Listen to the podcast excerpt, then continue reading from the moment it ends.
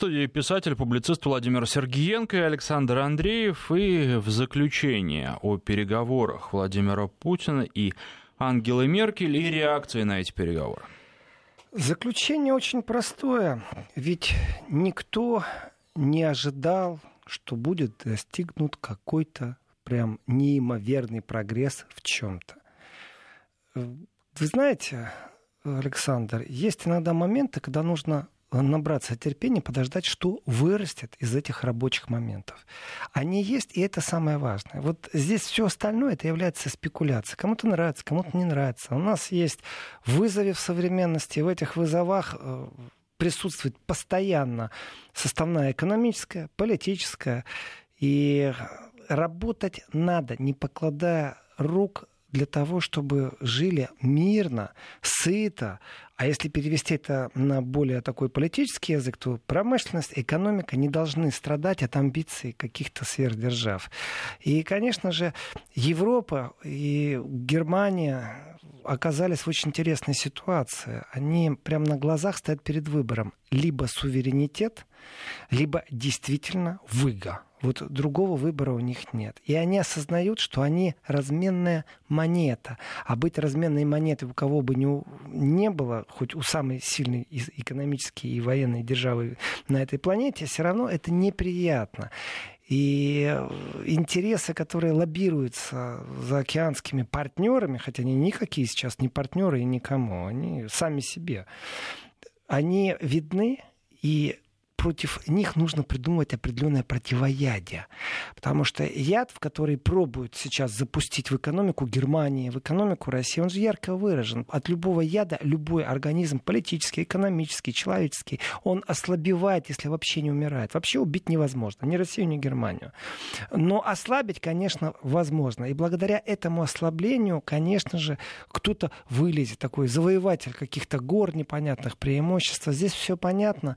И вот мое личное мнение, я буду приветствовать, если эти встречи будут и дальше продолжаться. Потому что самое важное не молчать. Самое важное наладить диалог. Мы живем в такое время, когда два одновременно звучащих монолога очень часто путают с диалогами. Так вот, Меркель-Путин — это был диалог, ярко выраженный, рабочий. Точка. И вот здесь нужно отнестись абсолютно еще прагматично. И Россия ни в коем случае так особо не доверять немецкой политике, которая себя очень продемонстрировала на примере Украины. Э, так что у нас опыта работы, я думаю, хватает с обеих сторон. И дай бог им сделать то, о чем они говорили, потому что это будет вести к благополучию граждан в первую очередь. И уже во вторую очередь это будет вести, конечно же, к тому, что влияние США и диктат, диктатура, э, которая всегда преподносится как борьба за демократию, на самом деле просто экономический рычаг, будет выглядеть ином, по-иному. Она не будет такая сильная. Так что здесь огромное поле для работы и интересы и уважение друг к другу, то, что есть, это очень важно. И вот эти истерики, э, которые закатывают карликовое государство, карликовые партии, э, представители э, проигравших, я бы сказал так, при этом вот эта тенденция проигравшим как можно сильнее и громко лаять, караван будет идти дальше и будет дальше работать. Хотят они этого или не хотят. Так что у нас действительно интересное время. Подождем, какие санкции ведет США, узнаем о том, какие подушки безопасности были подготовлены, или же начнем вздыхать и креститься, потому что вот он гром гремит, и вот эти санкции пришли, конечно же, э, это все покажет буквально ближайшее будущее. У нас э, получается политика импровизации. Вот она реальная политика. И, в принципе, можно смело ставить точку в обсуждении этой темы. Хорошо, ну переходим к другой теме, к другому диалогу, который ведется уже на протяжении достаточно большого времени. Польша по-прежнему рассчитывает на продолжение разговора с ФРГ о репарациях. Об этом заявил министр иностранных дел страны Яцек Чепутович на совместной пресс-конференции со своим немецким коллегой. А что в Германии по этому поводу думают? Это еще одна головная боль или просто отмахнулись и забыли? Ну, отмахнуться здесь не получится, вообще никак не получится. Вообще-то это мы видим, как разыгрывается такая длинная стратегическая карта. И тема же репарация, она же обсуждается конкретно так громко с июля 2017 года. То есть уже больше года. Это когда Ярослав Качинский, лидер партии «Закон и справедливость», громко-громко э, заявил, что страна никогда не отказывалась от компенсации со стороны Германии. Э, да, есть, конечно же, э, другой взгляд. И в этом другом взгляде стоит, что Польша в 1953 отказалась от этих репараций. Э, и модель очень хитрая такая, вы знаете, она заставили. Мы вообще находились под игом, нас завоевали, мы были под оккупацией, мы не были независимым государством. Ну, замечательно. То есть такие зомбированных пару миллионов поляков ходили к урнам, выбирали коммунистические партии, были дали солидарность, развивали гражданское общество. Вообще они живут как-то в травмированно, я бы так сказал. Э, им обидно, наверное, что они не сверхигроки. Они все еще и думают э, за жечь посполитную, которая должна быть от моря до моря, от моря к морю. Вот одно море есть в Польше, а другого-то нет. И, конечно же, поляки э, когда-то и королей пробовали в России менять, и польская кровь и на французском престоле была. Но это же все когда-то. Здесь же история и историческая память очень э, такая коротка. Мы еще будем не раз к этому возвращаться, я думаю, потому что хитрость, которую придумали поляки, она же действительно очень примитивна. Смотрите. Э, 2 плюс 2. Польша выставляет требования Германии. Германия соглашается и выплачивает. Следующий шаг. Кому Польша выставит требования? Хм, тому, кто взял на себя полностью все долги по СССР, то есть Россия. Значит, все, что нужно Германии, это признать частично хотя бы этот долг, тогда можно начинать процедуру. Что делать после этого Польша? Какой инструмент она сейчас рожает? это зернышко, которое может прорасти как э, сорняк, а может дать очень хорошее такое крепкое дерево, на котором опять вот эта заокеанская качалка будет качаться. Ведь не всегда будет кризис на территории Украины. Ведь не всегда танки НАТО непосредственно из Германии будут стоять непосредственно близко от Санкт-Петербурга в размере одного марш-броска на границе с Россией. И нужно придумать снова какой-то повод, чтобы такого давнишнего и будущего врага Россию как-то держать на какой-то там э, цепи, вводить какие-то санкции. И все эти игры примитивно понятны. Америка выработала модель, в которой она знает и четко озвучивает, кто ей враг, кто экономический противник, и с кем и как нужно себя вести. Этот патологический страх перед Россией, он присутствует. И представьте себе, что Германия признала так и частично. И частично, конечно, это не триллионы, которые насчитала сейчас Польша в евро. Э, триллион — это сумма, мне кажется, просто настолько завышенная, как будто Польша себя чувствует на каком-то восточном базаре, где цену сказали одну, и если ты вдруг согласился, то тогда тебе продавец может сказать, э, постой, дорогой, почему не торгуешься? Вот эта триллионная сумма, ну, не знаю, это из мира фантастики, скорее всего. Э, Германия тогда должна полностью пройти такую же реформу, как, наверное, Греция. Только теперь нужно будет увеличить рабочее время для немцев от 42 часов э, в неделю рабочих до, наверное, 58. Там, ну, короче, чтобы в день люди работали по 16 часов, и все, что будет зарабатываться, все будет отдаваться в Польшу. И так лет так 100, наверное. Тогда этот триллион будет выплачен. Э, но представьте себе, что Германия действительно признает часть требований, хотя бы часть, хотя бы один евро. Тогда создается прецедент, что мы признали, и Польша обращается к большим игрокам, говорит, смотрите, наш суд признает, что Россия тоже нам должна денег. Ну, подождите, это ведь палка о двух концах, потому что если Германия это признает, то к ней могут и другие обратиться, в том числе и Россия, как правоприемница Советского Союза. Существует огромное количество протоколов, контрактов, договоров, где стоят уже зафиксированные определенные вещи. Если Польша выстраивает логику, что мы были под оккупацией и нас просто заставили, ну прям под дулом пистолетов, автоматов, пушек, нас бы тут задавили, если бы мы это не сделали, то Россия что может сказать? Что она была под игом кого? Политбюро, что ли? Советский Союз был или что? Нет, это нереально. Э, пересмотреть эти все вопросы, Нюнберг пересмотреть пересматривать не будет, договора никто не будет пересматривать, юридических цепей нет, рельс этих юридических тоже толковых нет. Но я мысль все-таки договорю если Польша выставит требования России и начнет замораживать счета России, потому что в долг погашения там теперь еще и Россия должна будет пару триллионов евро, и заморозят вначале недвижимость, отберут дипломатическую собственность, знаете, такой сценарий запустят, и обратятся к Америке, э, которую базу сейчас там военную будут строить, еще и денег американцам дают. Хотя, я думаю, американцы дали полякам деньги, чтобы те дали американцам, чтобы построить базу. Ну, там все красиво, все, все настолько спрятано через инвестиции, что так сразу не разберешься. Но Америка вдруг скажет, а давайте действительно начнем замораживать счета в погашение тех долгов, которые признал польский суд. В принципе, игра понятна. И политическая спекуляция здесь очевидна. Тот, кто был в городе Герлиц, на границе между Германией и Польшей прекрасно знает, как оно выглядит в реальности.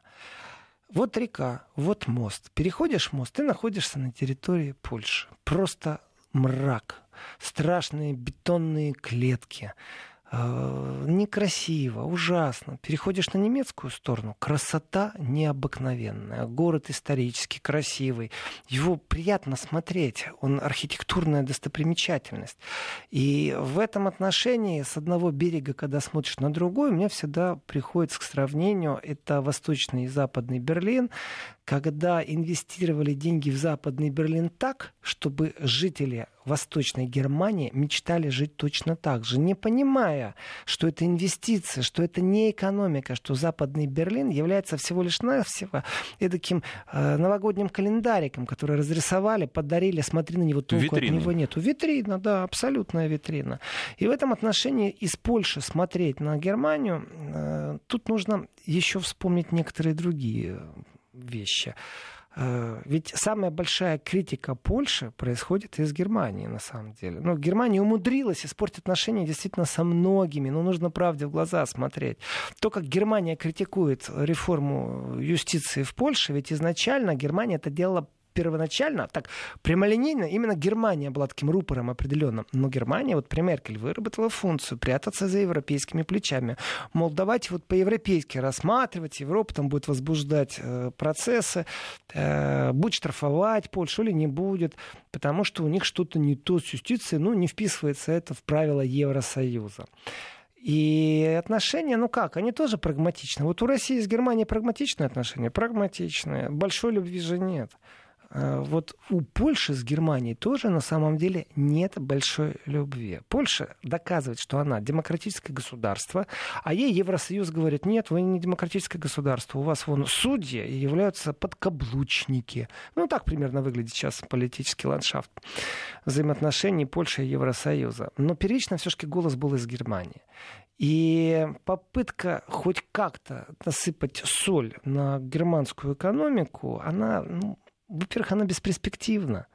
Представляете, это сколько же нужно будет экспертов сейчас создать, которые будут пересчитывать, пересматривать эти требования. Но я на потолке, если мне дать лестницу и ведро краски, тоже могу нарисовать какие-то цифры. Вообще не вопрос. А вот доказать, что эта цифра действительно существует, для этого нужно, чтобы Германия признала, что в 1953 году Польша официально отказалась под давлением, под оккупацией. И тогда это будет прецедент, в котором косвенные доказательства Польша будет доказывать, мы были под оккупацией Советского Союза, давайте нам за это тоже деньги насчитать триллионы. Или заставить бесплатно в космос возить. Откуда я знаю, что у сумасшедших людей в голове? Я понятия не имею. Но я знаю точно, что в этих играх есть определенная бесперспективность. И, и опять же, давайте посмотрим. Сидят люди с абсолютно разными позициями. Ведь Яцек Чапутович э, сидит рядом со своим коллегой Хайка Массом, и озвучивает, что у них есть вот непонимание. У них есть ощущение, дословно, у нас есть ощущение несправедливости. Если мы сравним потери, понесенные Польшей во время Второй мировой войны, и то, что страна получила в качестве репарации с другими странами, то в глаза бросается диспропорция. Об этом нужно говорить. Да, говорите, говорите, но это не значит, что вы что-то сможете здесь сдвинуть. Э, есть такая польская присказка, еще польска не сгинела. Ну вот если польска не сгинела, то вот они включат свой гонор польский, будут доказывать, дуться на немцев, держать в себе эти обиду. Ну и живите с этой обидой. живите по соседству, без границ, в объединенной Европе. Правда, Польша в еврозону не вступает. Вот программа называется Еврозона. И э, зона, которая объединяет валюту, она тоже очень специфическая. Тем самым Польша держит определенный свой суверенитет. И здесь тоже есть определенное противостояние, потому что Меркель за абсолютную брюссельскую вертикаль. И все дело, чтобы усилить эту вертикаль, в том числе и через политику э, Центрального банка Европы, э, еврозоны. В этом отношении много интересных вещей, но я скажу, мечтайте действительно механизма никакого не будут. Будут политические отговорки. И, знаете, здесь такой бац на бац. Представляете, вот один э, сидит министр иностранных дел и говорит, вы знаете, у вас большая проблема, у вас полное отсутствие демократии, у вас тенденция к диктатуре, вы вообще режим, у вас судьи подкаблучники конституционные, вы тут вносите какие-то изменения, смотрите, допрыгаетесь. А второй человек ему говорит, спасибо, я услышал. Э, поговорим об этом обязательно в следующий раз. Но меня интересует, ты мне денег должен? Вот когда отдашь? Каких денег? Ты помнишь, ты с войной пришел? В этом отношении тогда нужно в суд будет вызвать Великобританию, США, я думаю, Чехию, Словакию, Италию, потому что не только Германия деньги должна или виновата в том, что когда-то кто-то решил, что Польшу тоже можно сплавить фашистской Германии. Этот вопрос на самом деле переосмысливания исторических ценностей и, конечно же, желание поляков попробовать выставить иск к России как наследнице СССР, он просто прозрачен, он виден. Здесь ничего ни умного, ни хитрого нет. Так что для меня это как свежий политический анекдот. Очередной раз поляки решили э, у немцев получить пару миллиардов, пару триллионов евро. Не уверен, что это получится. Точнее, я точно уверен, что они никаких триллионов не получат. Вот так, Александр. Что у вас еще на душе? Спрашивайте, я вам отвечу. Ну, э, небольшая очень такая подтемка э, по поводу Турции. Там, как известно, инфляция и разные стороны, разные аспекты этой темы а, и инфляции в Турции мы обсуждаем. Вот, э, в частности, ведь э, когда валюта теряет в цене, то товары, которые находятся и которые производит страна, они становятся привлекательными. Ну а вот что касается Турции, например, граждан России, они там часто покупают недвижимость, и они, по-моему, занимают четвертое место а, по числу а, приобретенных квартир и вилл на турецком побережье. А, а немцы э, в ДДР приобретают. Знаете, что такое ДДР? Это такая шутка. В принципе, ДДР — это немецкая аббревиатура для Восточно-Германской республики. Deutsche Demokratische Republik. Угу. Но ДДР как шутка — это Доминиканиша Deutsche Republik. Потому что немцы в очень большом количестве приобретали недвижимость и приобретают. И не только на пенсию выезжают в Доминиканскую республику, там прям идешь по городу, можешь по-немецки говорить и не париться. Так что, э, если русские приобретают э, недвижимость, граждане России, то, наверное, сейчас нужно подумать о том, что из-за разницы в курсе, когда происходит обвал, есть такое понятие социальных матников, а есть такое понятие финансовой резины, когда рынок уже изменил существование, а валюта еще не подстроилась, или наоборот. И в этот момент иногда вот я видел своими глазами, как люди покупали бытовую технику в России и везли в Германию, потому что курс изменился, евро, а в России еще цены у таких больших игроков на рынке не изменились. И было выгодно просто покупать бытовую технику. Кажется странным, что люди покупали в России, но цена была настолько интересной, что не просто экономия, а даже маленький бизнес на это можно было сделать. Что касается Турции, э, даже не знаю, как Европа сейчас будет отстаивать Турцию. Ведь мейнстрим уже создал образ Эрдогана как дракона. Демократии нет. Переговоры о вступлении Турции в еврозону, в Евросоюз заморожены. Это факт. Турция говорит, что вы нас водили за нас, вы не хотели нас в Европу принимать. Вы вообще, вон, спонсируете террористов, которые нам тут путч устраивают. Э, и диалог между Европой и Турцией, он тоже вынужден. Ведь э, падение лиры – это не заслуга Европы. Это конкретно удар союзника по союзнику. Когда внутри НАТО между двумя партнерами по НАТО идет война, то все остальные э, сотоварищи по НАТО, все члены НАТО, они будут на это дело смотреть. У них так записано в их уставе. Потому что если на одного напали извне, то надо на него заступиться. Но если внутри страны, то пусть Греция и Турция между собой сами разберутся, что у них там будет с Кипром. Прецедент есть. Но это касается вооруженных операций. Что касается экономической войны, мы с вами наблюдаем непосредственно, как внутри блока НАТО идет экономическая война. По-другому это не назовешь.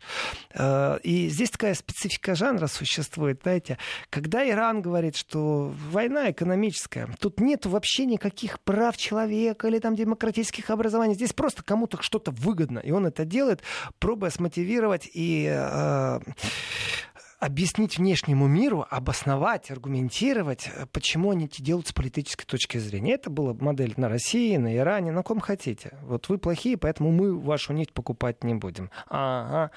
А ракетные двигатели покупаете, потому что они вам нужны, потому что у вас таких нет, потому что вы не конкурентоспособны в этом направлении, потому что дешевле, выгодно. Э, что же вы так? Э, это мое, это не мое. Съедобно, несъедобно. И Турция тоже приснилась тем, кто говорит, вы знаете, мы четко понимаем, идет и развязана экономическая война против нас. И что же делать в этом отношении Европе, например? Европа уже запланирована рабочую встречу. Эрдоган приедет с государственным визитом в Германию. И опять же, вот кого я упоминал в первом часе, политики зеленые очень критикуют, как вы смеете принимать диктатора Эрдогана? Как вы смеете ему давать государственные почести? Да, Эрдоган будет принят в Берлине, в дворце Белевью Штайнмайером. Президент примет президента и окажет ему все почести, которые э, нужно оказывать. Будет и почетный караул, и эскорт будет полицейский, все будет. И в этом отношении Европа не может просто смотреть на Турцию. И не последнюю роль здесь играют беженцы. Э, Турция большой игрок именно там, в Сирии, именно там, на Востоке. И Ближний Восток может подарить новую волну эмигрантов, которые Турция просто у себя не задержит. Ох, тогда будет тяжело. Ну что ж, э, посмотрим, как будут развиваться события. Еще интересно, будут ли покупать европейцы, в частности немцы, недвижимость, подешевевшую в Турции. Если не будут... Конечно, будут. Ну а если не Чтобы будут, кстати, подороже. тоже хорошо, потому что россиянам больше достанется. Больше достанется, да. Сейчас э, прерываемся на новости, потом продолжим. В Москве 21 час 34 минуты. В студии писатель-публицист Владимир Сергеенко и Александр Андреев. И сейчас о греческих делах. Ведь официально закончилась помощь, внешняя финансовая помощь Греции а, Получила страна миллиарды долларов, миллиарды евро, все-таки европейская страна, и теперь должна двигаться сама, потому что э, есть некая финансовая подушка, финансовый буфер, э, который можно еще тратить, и по разным оценкам можно тратить до 2020 или до 2022 года, а дальше, как говорят в Европе, ну, могут на внешних рынках занимать, если деньги потребуются, при этом признают, что какого-то улучшения жизни населения за время действия действия вот этой финансовой помощи не произошло. Но дальше сами-сами, однако мы уже знаем, как э, было, и если вдруг проблемы возникают, то вовсе не сами-сами, а как раз за счет европейской финансовой помощи. Здесь нужно смотреть разными глазами, с разных э, точек. Ведь ракурс, он дает вообще-то объемное понимание. Можно плоско посмотреть на фотографию, а голограмма все-таки вот она уже как-то дает. Правд-то много, а истина она одна. И у каждого своя правда. Дело в том, что греков заставили жить по-немецки. Я, конечно, беру слово по-немецки сейчас в скобку, в кавычки. Но факт есть факт. Ведь реформы, которые были Греции навязаны, эти реформы в первую очередь удали по образу жизни всей страны, каждого человека. Те реформы, которые были навязаны, имели контролеров. Эти контролеры были особые. Понимаете, здесь э, игра такая. Международный валютный фонд, он же ставит всегда условия. Если ты эти условия не выполняешь, он тебе просто денег не дает. И он дает раньше поэтапно. больших денег он не дает, ну так, глобально. И это только один был из драконов, который смотрел на Грецию пристально и говорил, вот вы должны э, эту помощь, если берете, использовать так-то и так-то, вы должны сократить то-то и то-то. И здесь реформы, которые Греция взвалила на себя, они имеют отношение ко всему. Вот образ жизни. Представьте себе, Александр, что вы э, работали только тогда, когда нет жаркого палящего солнца. А когда оно есть, вы спокойно сидите в тени оливкового дерева, читаете древних греков, рассуждаете о смысле жизни. И тут приходит внешний кредитор и говорит, Александр, так, все, вы мне должны деньги, поэтому нельзя больше вот прохлаждаться в тени. Жаркое Говорили солнце. так, солнце высоко, до зарплаты далеко. Да, вот теперь встали и пошли работать, даже когда очень горячо. Не нравится? Значит, денег не будет. Ваша страна в долгу. На самом деле в Греции очень много говорили о том, что являлось большим, большим э, нарушением вообще греческого существования, греческого образа жизни, это вступление в еврозону. Не надо было Греции по их экономической модели вступать э, туда, где есть вертикаль не греками прописанная по поводу финансовой деятельности и банковской деятельности. Дело в том, что э, греческая валюта, она, в принципе, этот образ жизни поддерживала. Когда постоянно добавлялось определенное количество нулей, инфляция была контролируема, все знали, что она произойдет, очередной виток, проблем нету, приедут туристы, на следующий год и все выровняют. И вот эта финансовая модель, она, скажем так, она не то, что там тупиковая или не тупиковая, она была была. И с ней поспорить никто не может, потому что эксперимент остановили. Они так жили, годы так жили греки. И когда они привязались к евро, это была не просто ошибка, это было неосознанное решение, которое было навязано. Непонятно вообще, зачем грекам нужно было евро как валюта. Вот непонятно. Им что, плохо с их трахмой жилось? Нет, конечно. Э, и они не знали, что существует вертикаль власти, что Центробанк европейский не будет разрешать ни в коем случае, э, ведь обновление любой валютной ставки, обновление любой гособлигации контролируется центрально. И вот здесь полностью Греция теперь стала несуверенной. Есть внешний диктатор, который это делает. Хорошо ли это плохо, покажет э, нам будущее, лет через 25. Но оказалось, что та старая модель греческая и та новая, которая появилась вступлением в еврозону, получился определенный капкан. И не сработала та старая модель. Общество было не готово воспринимать вот эту новую экономическую модель финансового поведения, ни больше, ни меньше. И если бы кто-то объяснил грекам, что им нужно теперь работать на полтора часа больше в день, что не них полностью будет жесткое сокращение, при том, что, может быть, они и рады сокращению чиновнического аппарата, но они абсолютно не рады другим сокращениям, которые произошли. Ведь э, еще ни разу такого не было, чтобы Международный валютный фонд не ставил бы социальные э, реформы в красный угол СБ. Обязательно они требуют жестких изменений, социальных сокращений, чтобы вам сладко не было. Хотите реформы э, по-гречески, тогда вдумайтесь, что нужно для этого сделать. Все очень просто. Вначале нужно отказаться от суверенитета собственной валюты, присоединиться к там разным международным организациям и жить по их правилам. То есть полностью загубить собственную экономику. И то, что у них сейчас, скажем так, больной выздоровел в еврозоне, его перевели из реанимации, но не домой его отправили. Греция все еще находится на амбулаторном э, все-таки лечении. Здесь же в Европе точно так же была большая проблема у Португалии. Португальская модель выхода из кризиса, она так, она ну, не такая жесткая была, как у греков, но опять же тот же самый образ жизни. Да нам не нужны ваши ваши богатства, вам не, нам не нужны э, ваши гламурные рекламные потоки. Нам нужен наш образ жизни, э, обеспечение обязательно медицинское, спокойная работа, не спеша. Мы не гонимся за вашей моделью, вот, быть богаче, богаче, демонстрировать это. У нас все нормально. И эту модель еврозона, она как бы поглотила, она забрала. То есть э, ошибка в преступлении была, это то, что они не знали, а зачем им это? Вы что, из-за того, что потеряли пару чиновников, станете богаче, ну, которые не занимаются управлением э, валюты, ВВП, распределением это и отдать полностью бразды правления на э, внешнего оператора, хм, а зачем мне это нужно? Конечно, простой гражданин Греции не задумался на эту тему. И экономисты, которые лоббировали в этот момент что-то, они тоже не осознавали далеко, потому что впервые такой эксперимент был для Греции. И если посмотреть, что произошло, вот почему сейчас я опять должен вернуться в Германию, хочу или не хочу, но дело в том, что э, в Греции был момент, когда объявления вешали на ресторанах, что мы не обслуживаем немцев, когда Меркель разрисовывали полностью в униформу, еще гитлеровские усы давали ей.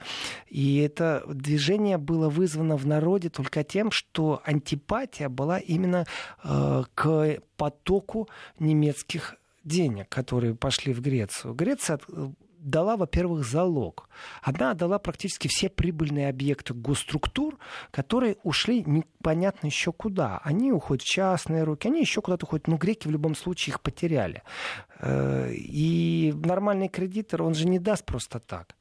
А если и даст, он же хочет назад получить. И не любовь греков к немцам, она была просто видна. Ты не мог пройти по городу так, чтобы не увидеть эту нелюбовь. Это было без пропагандного аппарата, который сегодня, кстати, в Греции объясняет, почему их премьер-министр э, Ципрос меняет время от времени э, модели экономического поведения. То мы это хотим, то мы не хотим. Я это делать не буду. Нет, я буду делать. Да мы никогда не пойдем на такие условия, кричал он. Потом он шел шел на эти условия, при этом, как ни странно, у него имидж не падал. И в этом отношении, конечно же, дефицит на рынках управления юстиции, труда и продукции, который был, э, он еще не решен. Он также и остался. Давайте вот так, на вскидку, назовите мне греческие товары. Вот я скажу оливки. Что еще мы знаем греческого? Туда что, перенесли большое производство? Туда дали какие-то инвестиции, которые создают рабочие места в большом количестве, что мы можем назвать, что мы знаем? Мы знаем, что у них что-то отобрали, мы знаем, что им дали взамен, и эта модель не очень хороша, потому что э, на очереди стоит Италия со своим долгом, у которого долг не такой, как у Греции. Греческий долг — это ерунда по сравнению с долгом итальянским. И такие же драконовые методы, которые навязывает Центральный банк Европы, они в Италии могут не сработать, потому что э, в отличие от греков, характер итальянца, он таков, что ну, Майдана не будет, но волнения будут такие сильные. Правительство, которое так там меняются как перчатки, э, будет вынуждено пойти под давлением народа, например, на выход из еврозоны. Это будет сильнейший удар для еврозоны, для самой валюты, как понятие евро. Просьба не путать с передачей. И в этом отношении, если еще и посмотреть опять же на то, что идет из Америки, на тень Трампа, то получается очень простое умозаключение. Не надо будить спящую собаку, она может укусить. Лучше попробовать как-то этот вопрос решить и даже Италии дать денег столько, чтобы она ни в коем случае не стала нервничать. То, что мы увидели на Греции. Это болезнь просто еврозоны, которая будет время от времени появляться, потому что там есть вертикаль финансового регулирования писатель-публицист Владимир Сергиенко, и пора заканчивать с Грецией. Да, только прежде чем ее закончить, я озвучу вот этот маленький нюанс, когда типичный стопроцентный бюргер такой, классика жанра, знаете, с бокалом пива и в такой рабочей одежде говорит, да я с утра до ночи работаю, а эти греки, они там ленивые, то я этому бюргеру говорю, знаешь что, дорогой мой, ты, во-первых, построй квартиру возле моря, которую туристам сдавать будешь. Во-вторых, построй Афины, потом их разрушь и опять туристам показывай. А только после этого попробуй критиковать э, афинян древних, которые ну, не очень жаждут работать с такими темпами, как ты. И вот это вот неправда жизненная, что мы работаем в Европе больше, она же действительно так воспринимается. Но чтобы быть искренним до конца, я скажу просто простую вещь устами э, бывшего министра финансов Греции Яниса Вакруфакиса. Греция стоит на той же точке, в той же черной дыре, и с каждым днем все больше в ней увязает. В том числе из-за того, что предписание кредиторов привязывает инвестициям и потреблениям. Так что больной не выздоровел. И это не только мое мнение, но еще и бывшего министра финансов. И действительно, тему Греции можно смело заканчивать. Что у вас еще на душе, Александр? Больной не выздоровел, но при этом чувствует себя неплохо. Благодаря своей вот этой мудрости тысячелетней.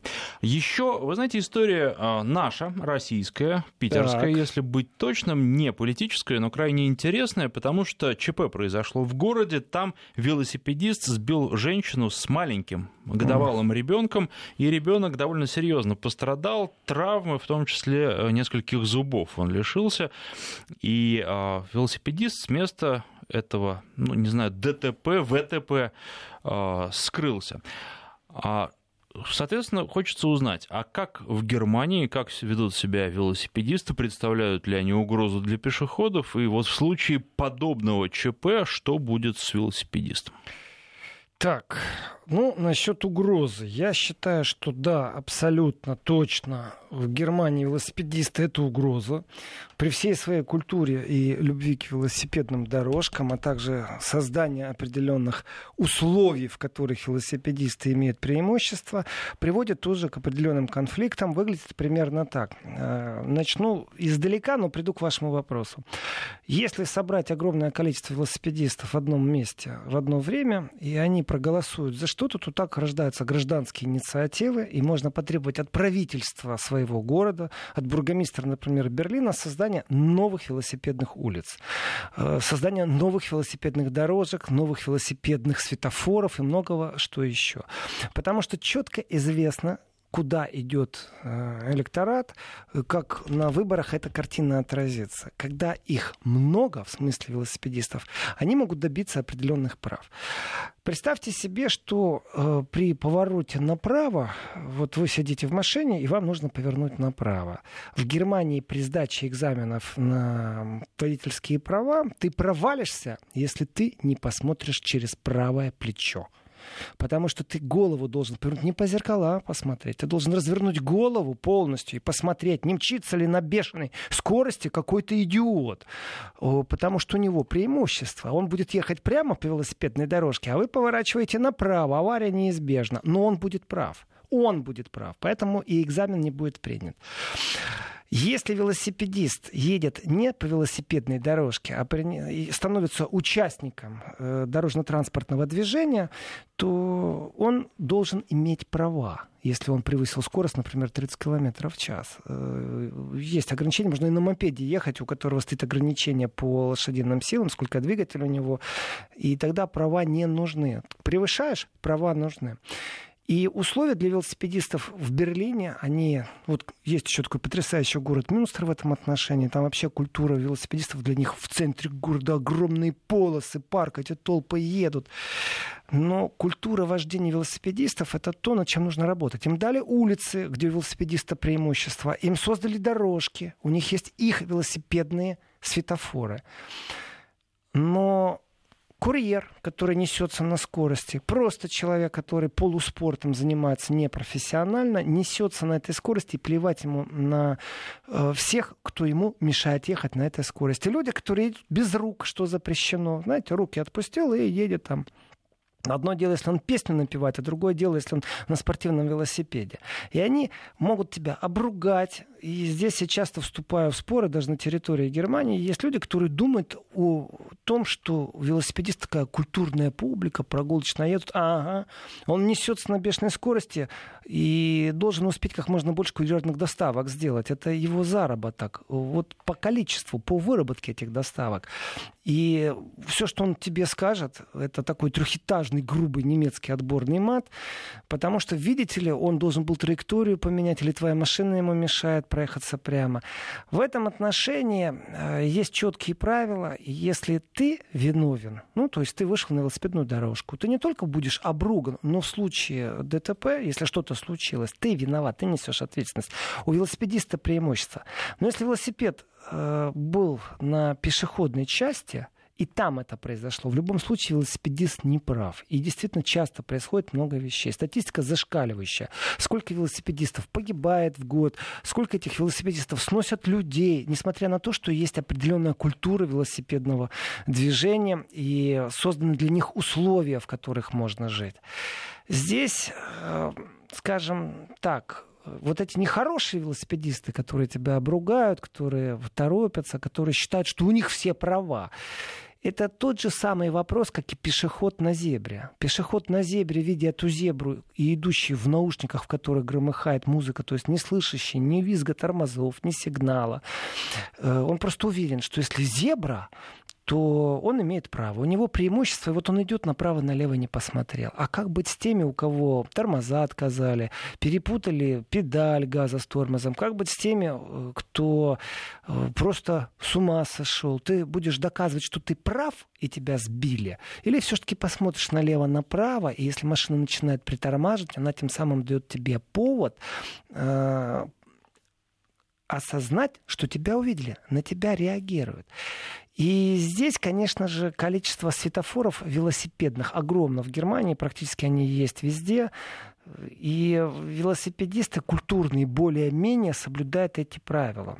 А, но нужно добавить, что есть велосипедная полиция. Я, когда ее вижу, я являюсь любителем, автолюбителем, то есть я езжу э, за рулем транспорта, автотранспорта, а не за рулем велосипеда. Для меня велосипед это такой дачный все-таки э, вид передвижения. И количество конфликтов лично у меня, оно зашкаливающее с велосипедистами, потому что они действительно не имеют культуры соприкосновения. Они думают, что они боги, им все можно, что все должны расступиться. Это мое личное восприятие, с которым я вот сколько лет живу в Германии, уже скоро 30, столько лет я с этим сталкиваюсь.